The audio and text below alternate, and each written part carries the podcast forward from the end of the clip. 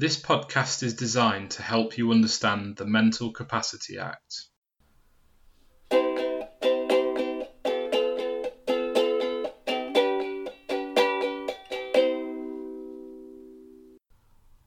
What is the Mental Capacity Act?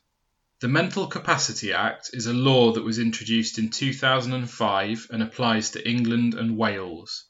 It applies to anybody aged 16 or over and it is designed to protect people that are not able to make decisions for themselves about their own lives. To understand the Mental Capacity Act, first you need to understand what is meant by mental capacity. If you need to make a decision in your life, for example, about where to live, you need to be able to do the following things understand information about the decision, remember the information, use the information to make the decision, and communicate your decision. Some people are unable to do one or all of those things. For example, a person with dementia may not be able to remember the information in order to make the decision. Somebody with a severe learning disability or brain injury may not be able to understand the information. Somebody who is in a coma may not be able to communicate their decision. In these circumstances, that person might be said to lack the mental capacity to make that decision for themselves, and somebody will have to make it for them. This is where the Mental Capacity Act comes in to protect the rights of people who lack the mental capacity to make their own decisions and make sure that decisions are made in that person's best interests. How is a person's mental capacity assessed? The Mental Capacity Act sets out a test for mental capacity. The first thing to remember is that mental capacity is specific to each issue. So a person might have the mental capacity to choose what clothes to wear or what to eat for lunch, but they might not have the mental capacity to understand what medication to take or how to stay safe if they go outside on their own. So when a mental capacity assessment is carried out, it needs to be specific to the decision that needs to be made. Mental capacity is also time specific, so it is not enough to carry out one mental capacity assessment and then say that the person lacks mental capacity for that decision for the rest of their life. Capacity must be reassessed regularly to give that person the opportunity to be involved in decisions about their life if they are able to do so. Mental capacity assessments are completed in two stages. The first stage is to establish if the person being assessed has an impairment of their mind or brain which could prevent them from making the decision for themselves. For example, this could be a mental health condition, a learning disability, or a brain injury. Once the assessor has established if the person has an impairment of the mind or brain, they move on to the second stage of the capacity assessment. The second stage is to establish whether the person is able or unable to make the decision. The Mental Capacity Act says that a person lacks mental capacity to make the decision if they can't do one or all of the following four things understand the information relevant to the decision, retain that information, use or weigh up that information as part of the process of making the decision, and communicate their decision. The Mental Capacity Act says that the assessor needs to prove that the person being assessed lacks the mental capacity for the decision and not the other way around. The assessor needs to take every possible step to help the person understand the decision that needs to be made.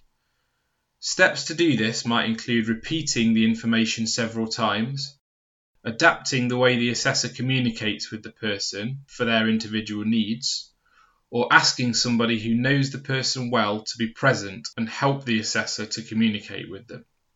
Once a mental capacity assessment has been completed, the assessor will record whether they believe the person has capacity for the decision or not.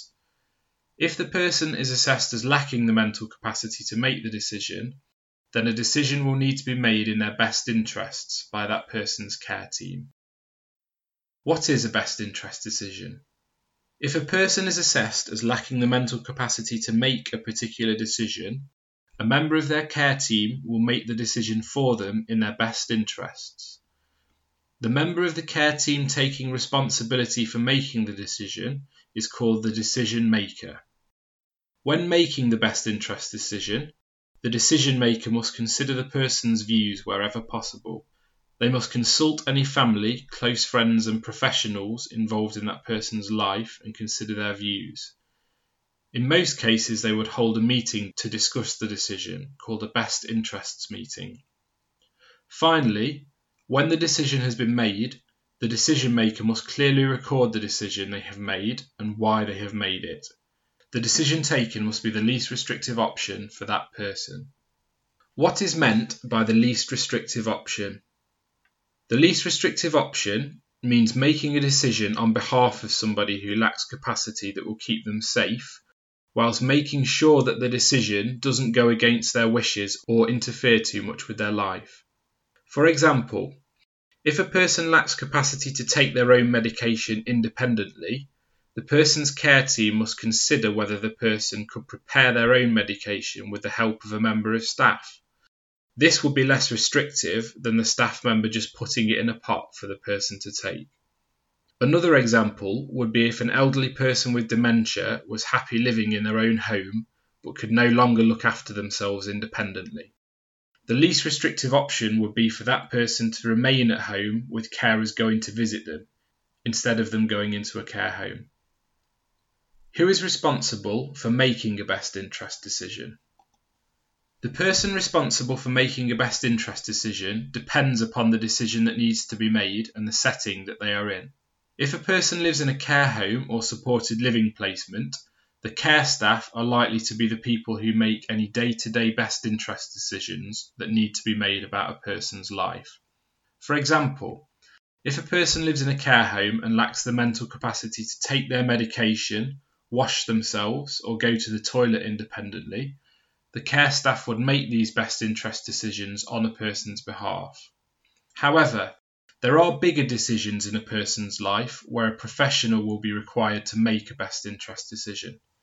For example, if a person lacked capacity to consent to having an operation, then it would be the doctor who intends to carry out the operation that would be the decision maker. If a person lacked the mental capacity to decide where to live, the decision maker would most likely be somebody like a social worker or nurse from the local authority or from the NHS, depending on who is responsible for funding the person's move. Can a person who is assessed as lacking the mental capacity to make a decision for themselves appeal against the best interest decision that's made on their behalf? If a person who lacks capacity or a representative of that person disagrees with the decision that has been made about them, they can appeal against the decision in a special court which oversees the Mental Capacity Act. This is called the Court of Protection.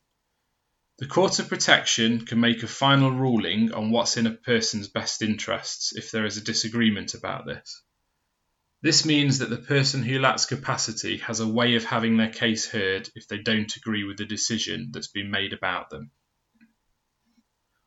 What are the deprivation of liberty safeguards, or DOLS? The deprivation of liberty safeguards, or DOLS as they are known for short, are a part of the Mental Capacity Act. The DOLS aim to make sure that people in care homes and hospitals are looked after in a way that doesn't restrict their freedom any more than is necessary for that person to be cared for properly. If a person lives in a care setting, such as a hospital or care home, and they lack the mental capacity to make the decision about where they should live, they should be assessed for a DOLS authorisation. The care setting will ask the local authority to come out and assess the person, and if the person meets the criteria for a DOLS, then an assessor will authorise the care setting to deprive that person of their liberty for a period of time of up to a year. Towards the end of the DOLS authorisation, the person will need to be assessed again to see if another DOLS authorisation is required. Any person who is under a DOLS authorisation will have a representative appointed who is responsible for making sure that the care setting are not restricting the person more than is necessary to care for them and to have their care arrangements and placement reviewed in the Court of Protection if they are unhappy in the place that they're living. The representative for somebody under a DOL is called the relevant person's representative. It can be a family member or a close friend, or if that person doesn't have anybody who's appropriate for that role, then they can have an independent advocate called a relevant person's paid representative. When can an advocate be appointed under the Mental Capacity Act? Independent Mental Capacity Advocates, or IMCAs for short, are professional advocates who work on behalf of a person who is assessed as lacking the mental capacity to make certain decisions. IMCAs will only be involved if a person doesn't have family or close friends who can be involved in the decision making process. IMCAs can also be involved if a person's family are not considered appropriate to consult about the decision. A person assessed as lacking mental capacity should have support from an IMCA in the following circumstances. If there is a decision to be made about whether to move that person to new accommodation for a period of eight weeks or more. If there is a decision to be made about whether a person should have serious medical treatment or not if the person's care and treatment is being reviewed, and if the person who lacks capacity is the subject of a safeguarding inquiry. It is the job of the decision maker to instruct an IMCA by contacting whichever advocacy service is available in that area of the country. That's the end of this podcast. We hope that you found the information helpful. If you'd like to leave feedback about this podcast or contact POhWER about making a referral for an IMCA, please visit our website at www.pohwer.net. That's power spelled P O H W E R.net. You can also call our help hub on 0300 456 2370. Thanks for listening.